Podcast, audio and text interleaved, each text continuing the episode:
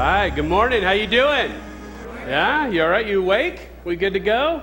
I want to thank our friends at Village Church for that video. They did an I Am series a while back, and uh, we were kind of hunting for some good ways to kind of kick off each week. And Hilke found that one, and they did a great job. And they're very gracious to let us steal it. And uh, that's obviously our design. Chris did a great job putting that together. And each of the weeks, one of those is going to be highlighted. Obviously, you're looking at that and you're seeing the bread of life. You're smelling that. We are baking bread in the kitchen.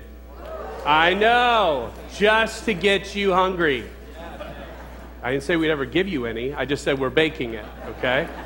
Bill and I were talking, we are like, you know what, let's just kind of do like full court press on the whole bread of life thing. You won't be able to miss it. You'll walk out of here going, man, sure smells good. And we're doing communion today, which is not meant to be a meal, so don't get too excited about that. And, uh, and then the best part is you'll go to Panera after lunch. We have a kind of a kickback program with them today. No, just kidding. We don't have that. So, um, but anyways, we just are glad you're here. We're moving forward in our series called I Am. You couldn't have missed the I Am on the lawn, right? How great is that? Steve Springstead and his team put that together for us. Hey, we give them a hand? What a great job. And uh, love that. We're, we're doing this series with intent. We are focusing our aim at Easter. At Easter, at the resurrection, it changed everything. And so we want to make much of that. And we're looking at these I am statements that Jesus made found in the Gospel of John. Because here's our whole goal we're wanting to lean in and we're wanting to hear who Jesus says he is. That's the best way to get to know someone. Who do they say they are? And so we're going to look right from his mouth.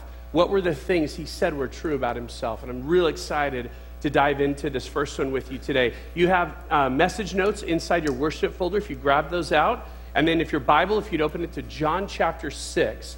John is the fourth book in the New Testament, it's the last of the Gospels Matthew, Mark, Luke, and John. And we'll be in John 6 today. We're going to take on something quite. Um, I don't know what the right word is. Probably, you know, there's always a thin line between foolish and brilliant. I don't know which side we're on today, but we're trying to take on literally the whole chapter of John 6 because it sets up within 6 is this statement, I am the bread of life, but you've got to lay down the foundation to get there. So, what we're going to do today, you're going to join me. We're going to get into the story. We're going to find some things. We're going to move pretty quickly rather than just kind of reading verse by verse. There's just a lot of territory to cover, and we're going to go for it. Last week we began this series. If you missed it with us, we looked at John 8 when Jesus said, I am, I am. And we looked back to Exodus chapter 3 to find the history. What does that even statement mean? And we found that God said from a, a bush that was a fire but not consumed, I am is sending you to get my people. And so when Jesus invoked that name, he did two things that were incredibly important. Number one, remember the people around him, when he said, I am, they picked up stones to kill him because that was blasphemous. He was claiming to be God. Don't miss it. They understood that. That's why the reaction that they had. And so when Jesus claims to be God, two important things happen. Number one, he moves out of the category of good moral teacher because good moral teachers don't claim to be God. They don't. They're, they're no longer that. They either are or they're liars or lunatics, but they don't get to be both. Jesus claimed to be God, recognize, demonstrating to others and proclaiming, I am indeed Lord. But the other thing that does is it lays the foundation because Jesus is the great I am, all of the other I ams make sense. All of the other I ams can actually happen versus them just being kind of like flowery statements he likes to make. Because he's God, he can be, as we'll see today, the bread of life. As we dive in today, here's kind of the big picture idea. It kind of resonates with this question maybe you've had before.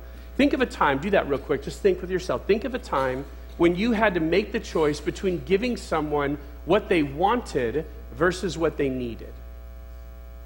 Think about it. That's called parenting, by the way, if you didn't know that. So think of a time when you had to give someone what they needed instead of what they wanted. They wanted one thing, but you knew it wasn't good for them. You gave them what they needed. To the parent example, it could have been your kids wanting cake and ice cream for breakfast. Who doesn't want that, right? But you knew what they needed was a good bowl of oatmeal. And by the way, at least with brown sugar, it makes it easy to go down, right? So that's okay. A friend of yours might have wanted their keys, but because they were inebriated, you gave them what they needed, you gave them a ride home. Someone might want you to tell them that they're exceptional in something, but what they need to hear is the truth and love and just a reality check on their skill level. These are things that you come into conflict with. And the problem is, is that most of us are people pleasers. By nature, we are people who don't like conflict. By nature, we are people who, because we want to be on good terms with people, we're inclined to tell them what they want to hear. We're inclined to tell them what they want us to do for them. Now, there's a few of you in a room this size who aren't that way at all. And so when I just said that, you can't even relate. Huh? I don't ever do stuff like that. And that's awesome uh, in, in, on a case like this. For the rest of us, we're like, ah, this is a challenge because I'm, I'm compelled to want to try to make things good. I'm compelled to do what people want me to do for them. And the problem is, people often want things that aren't good for them and they don't care about what they really need.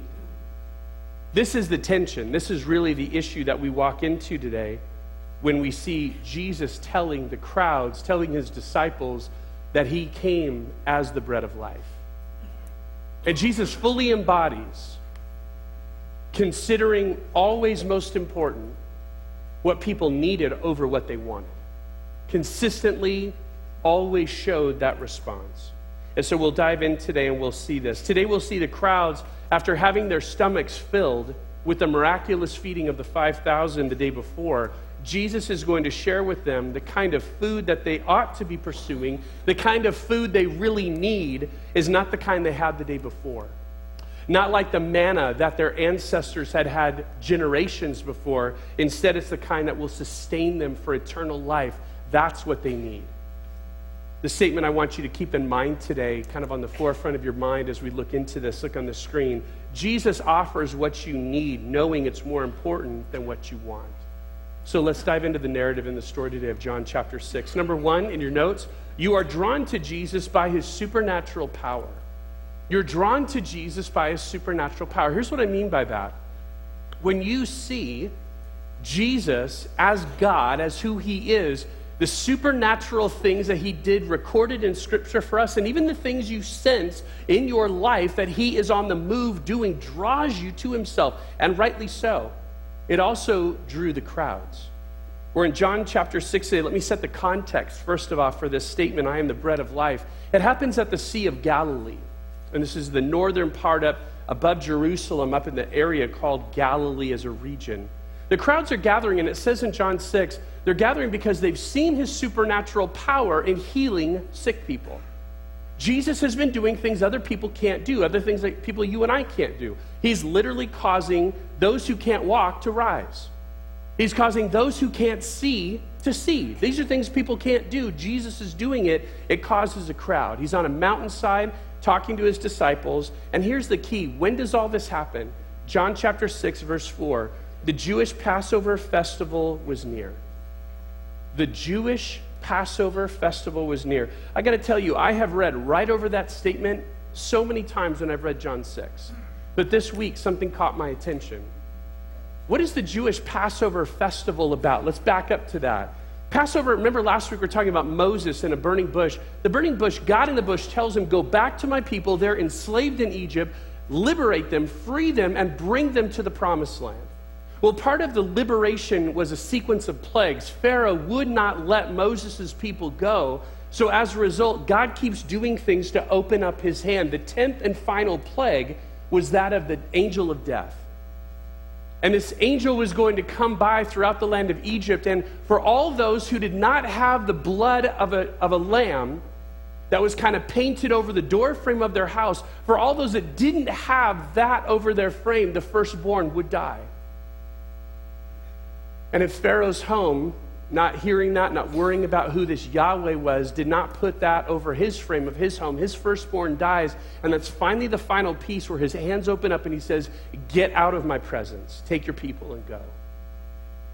So the people leave. And by the way, if you're here today and this whole Bible thing is new for you, I know that what I just said sounds like a fairy tale. That sounds so weird. Track with this though. What God was after, he was doing supernatural things to get Pharaoh's attention. And just like the crowds today, He saw them with his own two eyes, but he would not believe that God is who he says he is. And so, as a result of putting the sacrificial blood over the doorway, the people that night literally got up and left. And the Passover represents the idea that the angel passed over the homes with the blood and no one was taken. That's the sequence. That's the timing. Now, literally, hundreds of years later, Jesus in the first century is about to celebrate with his disciples, with the, all the people of Israel. This is what we call a pilgrimage feast. They were all going to come to Jerusalem. In that time frame, John is quick to say that's the, the, the setting, the time context for when this story happens. So here's what you're going to see you're going to see a host of allusions to the Passover. You're going to see a host of allusions to Moses. You're going to see a host of allusions to the bread that God gave the people in the desert called manna. And that kind of sets the whole frame for everything we're looking at today, is the actual time when all this happened in Jesus' um, ministry. Here's how John 6 begins Jesus supernaturally feeds 5,000 plus people from a boy's lunch. Now, if I can say those words and you can hear them and not react, you've heard these narratives way too many times. Because I just said something no one can do. Okay? And he didn't even have a supersized lunch, right? This kid, right? He just had this basic lunch of bread and fish, and he brings it, and almost in, you'd think either as a joke or sarcasm, Philip says, Well, there's, or Nathan, there's here's a lunch. You know, we got literally thousands of people. It says 5,000 men. Commentators say maybe 15 to 20,000 total people are here. And Jesus is saying, How are we going to feed all these people? His disciples are like totally flipping out. There's no way. We can't even, you know, we don't have enough money for that kind of food. We don't know where we'd find that kind of food. And then a lunch shows up in front of Jesus. And he begins to multiply this lunch. I'm telling you, everybody there that day knew that something was happening that they couldn't explain. Nobody feeds thousands of people from a lunch. And the reality is, is sometimes we can read biblical narratives, those of us who've grown up in a church environment like myself, and read right over the top of the supernatural. Nobody but God does the things that Jesus did. Don't forget that today.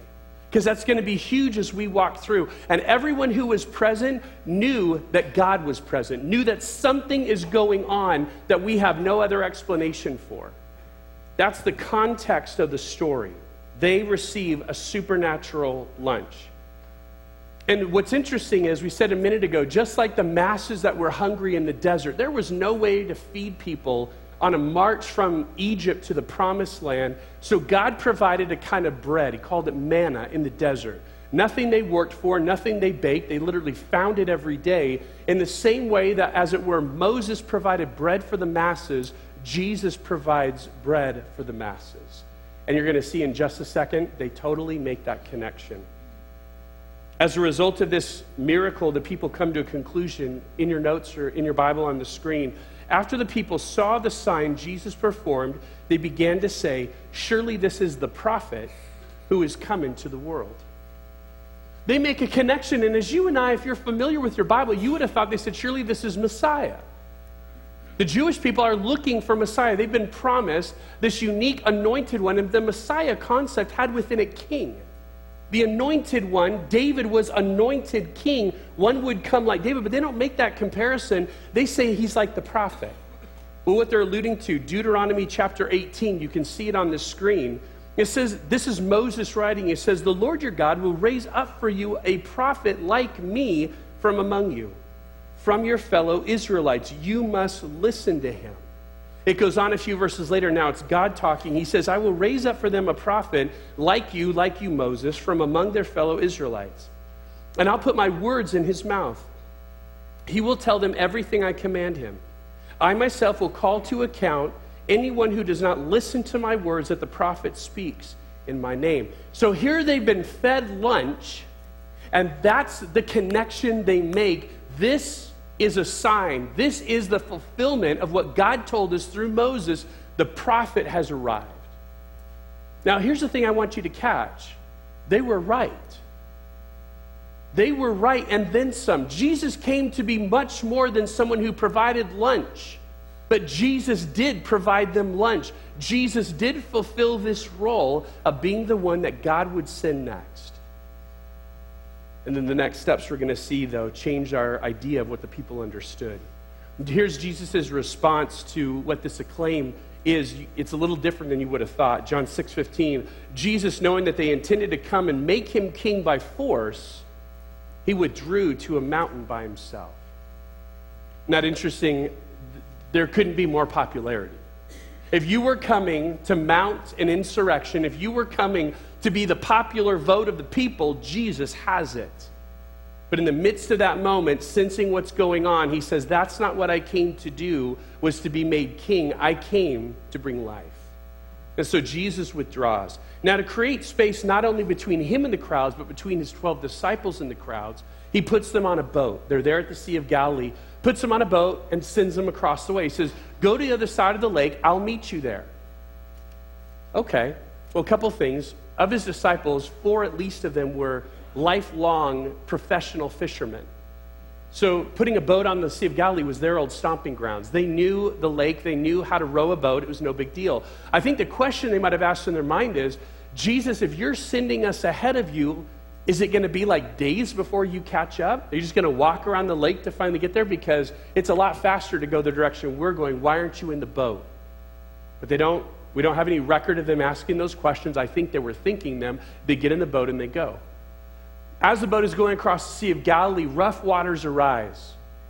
And as they arise, Jesus comes walking on the water and gets in the boat. Now, if I just read that statement and you didn't react, you've heard this narrative way too many times. Okay, are you getting the drift? Nobody walks on water unless you're God. Jesus set them out, I'll meet you. He absolutely did. Not the way they thought. He comes walking on the water to the boat. And the interesting thing is, the text tells us in John 6, he not only walks to them, but he actually gets into the boat. And watch this. This sometimes we kind of read right over this as well. It says, once Jesus entered the boat, immediately the boat reached the shore where they were headed. That doesn't happen either, right? Just because someone joins you in the boat, boom, you're of suddenly there. That would normally take time to finish the, the course. So here's my point. In John 6, three supernatural things happen in just the first, where do we read to? About the first 15, 16 verses. That's pretty significant. And it's something to not read over and, and not and dismiss because here's the interesting thing. Who was the audience for all three of these supernatural demonstrations of power? Not the crowds, but the disciples. And what you're going to see is Jesus is incredibly strategic. He shows the disciple or the, the crowd something for good reason, but he's very intentional on what he's showing his disciples. And what he's after is he's wanting them to see you can trust what I say, watch, because you see what I do. You can trust what I'm going to say because you see what I'm going to do or what I've done. Those two things are building faith. Remember John, right? John, what he's after in this whole sequence of things, John is trying to make a case for the fact that Jesus is credible. Jesus is someone who came to do what he came to do, and you can believe that for yourself. We'll see that in a little bit in a moment. But just catch the idea Jesus is doing things to develop and encourage the confidence of his 12 disciples in who he is when we see this reality, we're going to find this incredibly important truth later on that supernatural occurrences are for the purpose of growing our faith, not just for them happening. Number two, in your notes today, you realize that Jesus prioritizes what you need over what you want. So you might be drawn to Jesus first and foremost by something supernatural about what he does or some experience that you have, but then you quickly recognize Jesus is after something. He's not after fulfilling what you want, He's after preparing and providing what you need. And you begin to understand that. The people, they finally locate Jesus on the other side of the Sea of Galilee. And when they do, he identifies their motivation for looking for him. John chapter 6, verse 26 says this Jesus answered, Very truly I tell you, you are looking for me, watch, not because you saw the signs I performed, Not because you have a growing faith and interest in me, but instead, but because you ate the loaves and had your fill. You're not coming to me looking for life, you're coming to me looking for lunch. Do not work for food that spoils, but for food that endures to eternal life, which the Son of Man will give you. Watch, for on him God the Father has placed his seal of approval. Jesus is making a distinction with the crowds, and what he's saying is this. You have experienced something with your own your own self. Your own hands took the lunch and you ate it. You you don't have to hear someone tell you that happened. You were there. But in the midst of a supernatural experience what you should have done with that is to say this guy is completely like anyone else this person is something special i want to know what that is instead what they come for is lunch number two. And Jesus is drawing this out. Jesus is putting a mirror up in front of them and saying, I know why you've come back today. It's not for faith, it's for lunch. And here's what Jesus is after. Jesus, all throughout the book, the Gospel of John, John intentionally uses a word that the other three Gospels don't. He uses the word sign. And what it's kind of like the idea of literally what a sign is. A sign points to something. And so, what John is saying is Jesus uses supernatural experiences, supernatural displays of power to point people to an understanding that he is God. But watch this you can miss it. You can experience something personally, but still miss the purpose of it. And that's what Jesus is drawing out. Probably to me, some of the best words from the Gospel of John, John 20, 30, and 31. Jesus performed many other signs in the presence of his disciples, which are not recorded in this book. Watch this. But these, these signs, these ones I have included, are written that you may believe that Jesus is the Messiah. By the way, watch, that you, you, us, that we may believe. John wrote the Gospel of John for us that we might believe. We weren't there firsthand, but these are written that you would believe that Jesus is the Messiah who we just sang of today. Jesus is the Messiah, the Son of God, and that by believing you might have life through his name. The experience, the draw of a supernatural sign like lunch is not important like the faith or the trust in the performer of the sign. That was Jesus.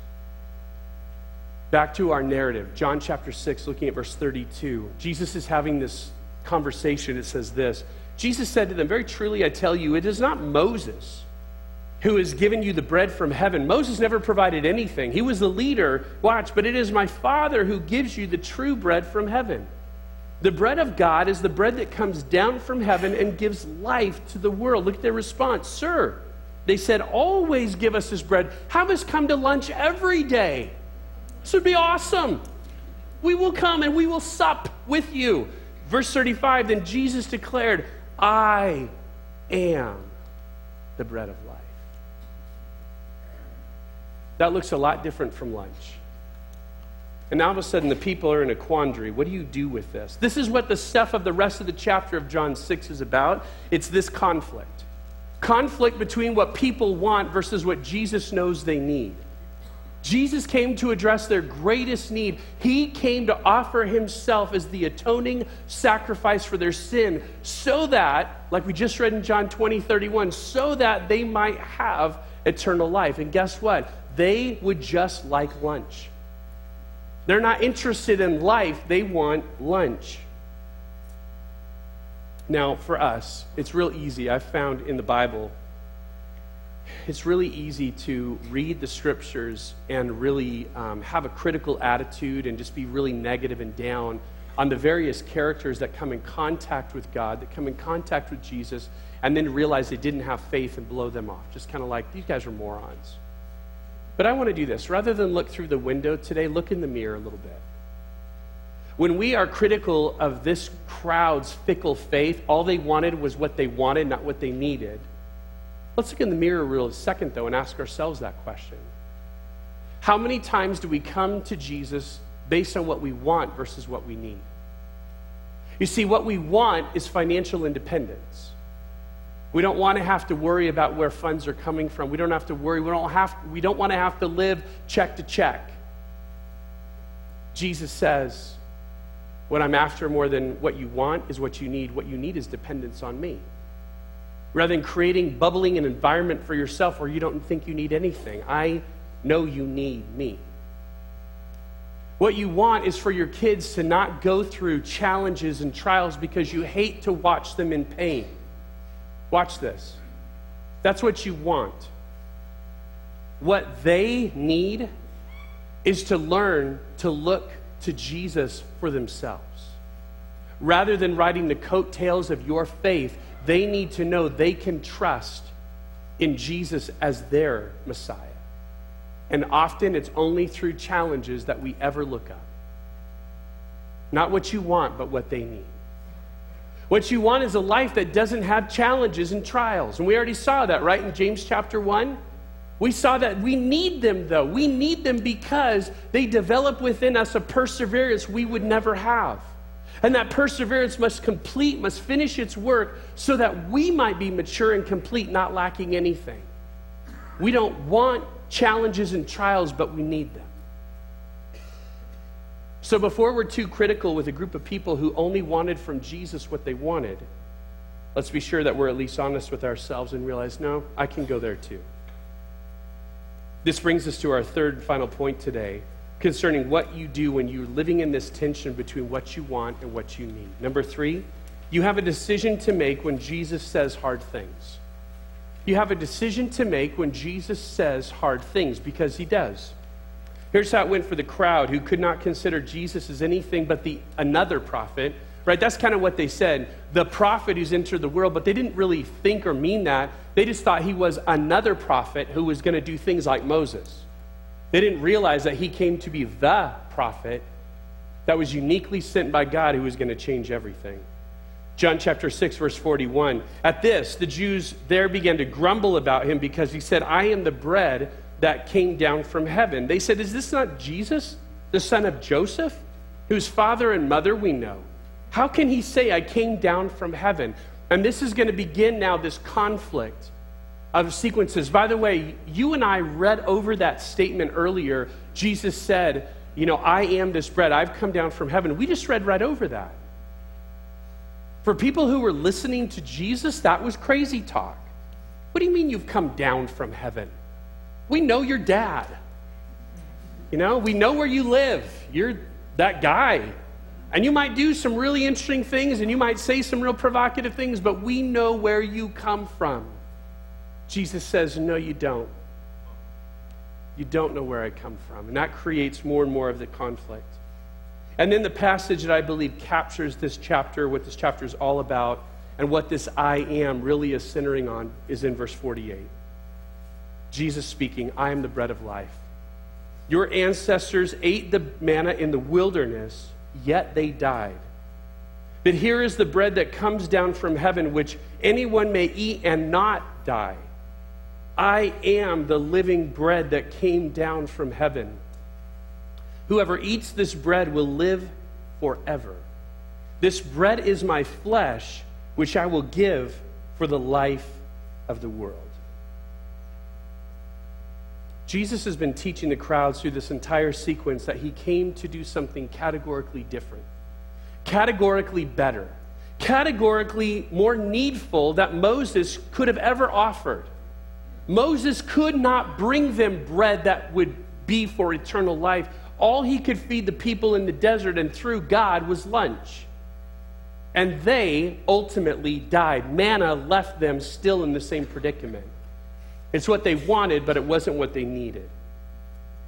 What I want you to notice is how many times you read the word life or live or living, all from that same basic Greek word zoe, and it's contrasted with death. You read that word four times in those four verses. Jesus is pounding this idea I came to bring you life that will not end, life everlasting. And yet he ends this statement with something very hard to understand. Whoever eats this bread will live forever. This bread is my flesh. Huh? Is Christianity cannibalism? Like, what on earth is that about? And I hope that when you read those statements with me, you stopped a little bit and thought, that's really odd. Because guess what? It is. It's an odd statement to tell people that I am the bread of life and my flesh is the bread. Because you're going, I don't know what to do with that. Here's the interesting thing Have you ever had someone tell you something that was very odd that you didn't know what to do with it? If you haven't, you're only six. People say lots of odd things, right? That's not the issue. So here's what I want you to think about. Walk this out because I think you're going to see the point in just a second. What do you do with someone who says something that is hard to understand? They, they, this someone kind of fits one of three categories. First off, if the person is someone that you just don't really have any connection to and really have no one or the other feelings for, either good or bad, and they say something really odd, guess what you do? Hmm, that's interesting. You're not going to do anything with that. That was really loony. And you don't really care. And now it plants a seed in your head for the next time you interact with them, but you're basically like, whatever, that's really weird. I've had enough of weird conversations to know I'm just going to let that be. Then someone says something really strange, maybe the same exact statement, and this is someone that you really have a problem with. You are looking for an excuse, and when they say fill in the blank, you go, I knew it. They were nuts. And now you create an excuse for why you don't have to do life with them. Or someone that you love and someone that you care about, someone that you're supposed to have a connection with, says something very strange. And you know in your spirit you can't just let it go. You know in your spirit you can't dismiss it. You know in your spirit you can't use it as an excuse to create distance because that relationship is meant to be tight. So, what do you do? You pursue them. Someone says something very strange that you have a close connection to, you care for, you pursue them to understand what they meant. Jesus says something very strange. And the crowds who were there, who were just kind of watching, just kind of checking it out, the minute he says that statement, yeah, that's odd. And they just walk away. For the people who had come, who actually now in the conversation, yeah, they had lunch too, but they're growing an antagonism. Who is this guy who tells us he's from heaven? You already have a beef with Jesus. Now he says this. I knew it. He's nuts. And then you walk off.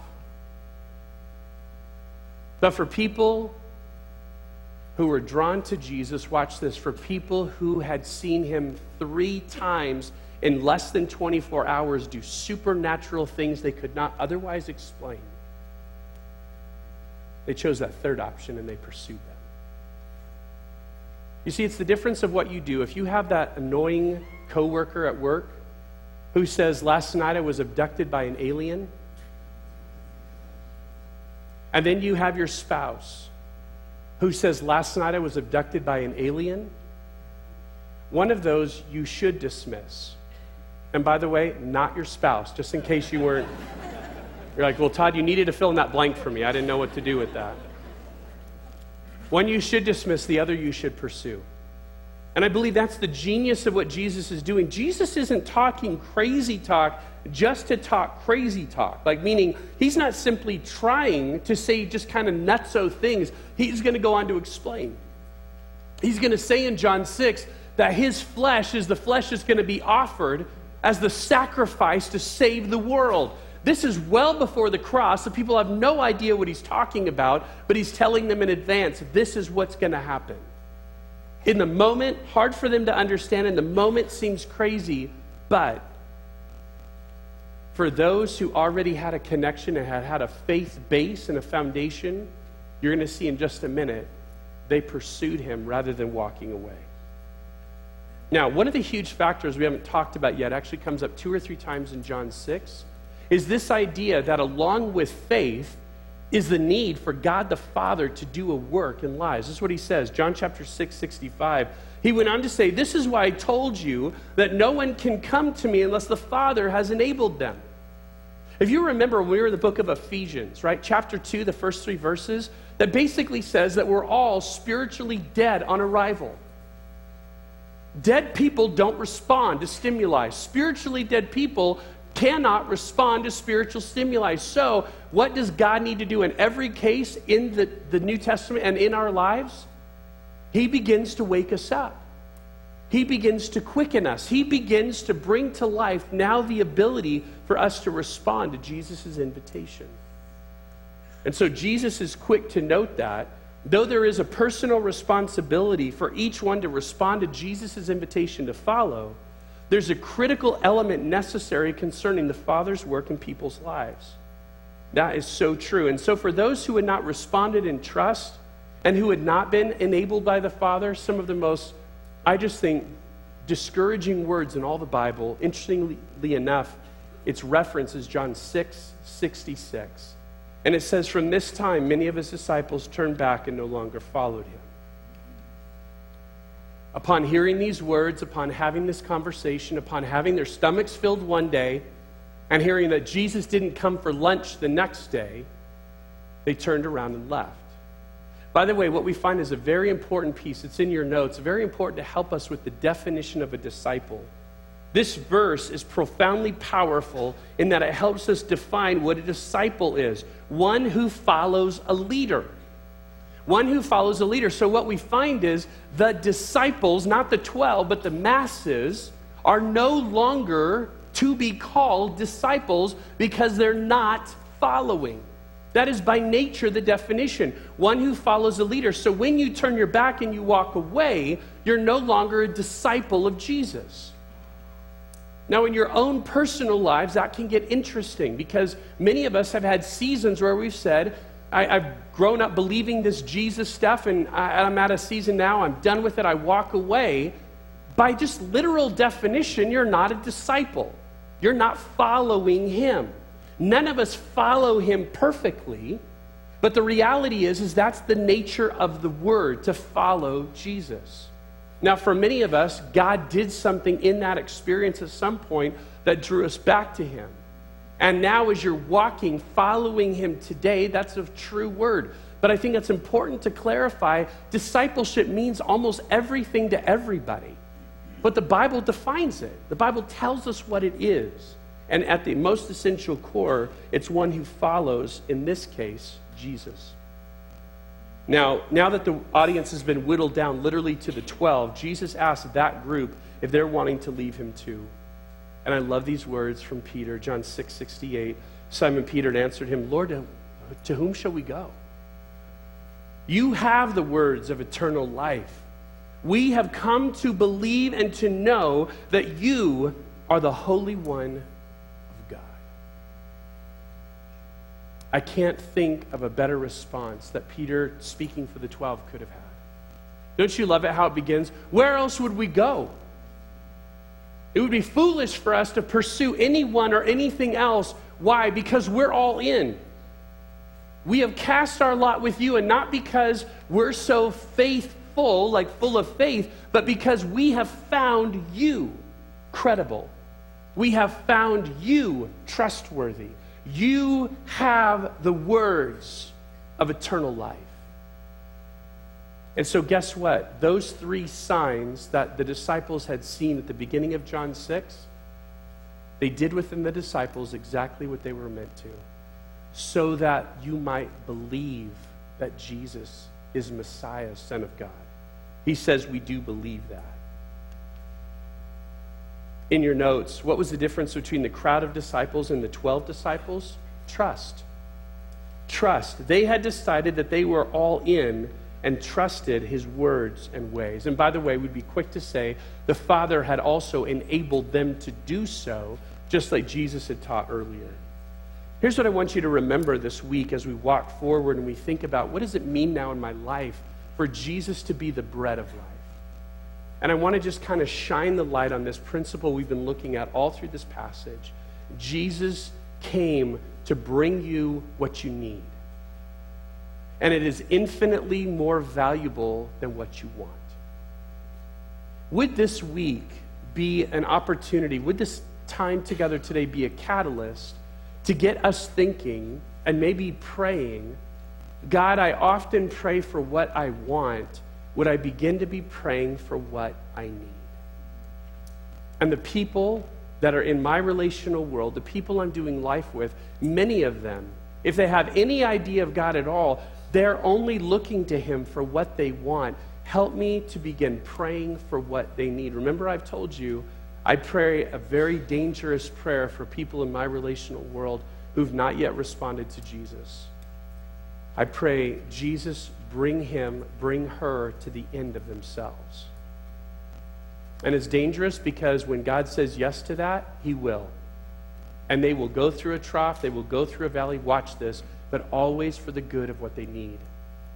Much more important than what they want.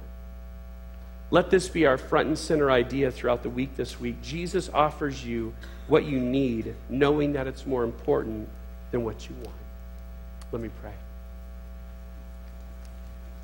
Father, I want to say thank you for your word. I want to say thank you for this truth that we find here in John chapter 6 that you clarify, you hone in. Knowing what we need is more significant, more important than what we would think we want. And so, Father, in the times when we're frustrated that you don't give us what we want, remind us that you have our best in mind. Remind us that you are a good, good Father. Remind us that we can trust. We can trust your hand God, even when we can't trace what you're doing. And so we thank you for that. Help us be thoughtful about not only our lives, but the people in our worlds this week. If you're here today and you would say, you know what, I, I really have not put my trust in Jesus and what he's done, I would have to honestly say, looking at the definition, I am not a disciple, I'm not a follower of Jesus, but I want to be. I have great news for you. You can. You can become that disciple of Jesus right here, right now. It doesn't require a set of classes, it doesn't require going through some list of things you have to know first. It's really simple. I didn't say it was easy, I said it was simple. A is to admit. Admit that you're a sinner who has lived life on your terms, not on God's. And as a result, there's a break in the relationship. When you admit you're a sinner, you simply admit you're a part of the human race that allusion we made today to Ephesians 2, we're all spiritually dead on arrival. B is believe. Believe this Jesus that we've been talking about today, he did come to offer himself as the bread of life, life eternal. Believe that he lived a sinless life. Believe that he died a sacrificial death. Believe that he was raised supernaturally on the third day. Believe he's the only Savior available. And C is choose. Choose to do the, what we just said in this passage. Choose to follow in Jesus' steps. Choose to put one foot in front of the next and say, Jesus, I want to live according to your pattern. That's the decision that stands before you today. My encouragement don't leave here before you do. My encouragement make that decision even now in your chair. And as we enter into this time of communion, you will be taking communion for the very first time the way it was always meant to rallying around our unity we have in Jesus. Father, we love you. Thank you so much for your goodness to us. And we pray in Jesus' name, amen.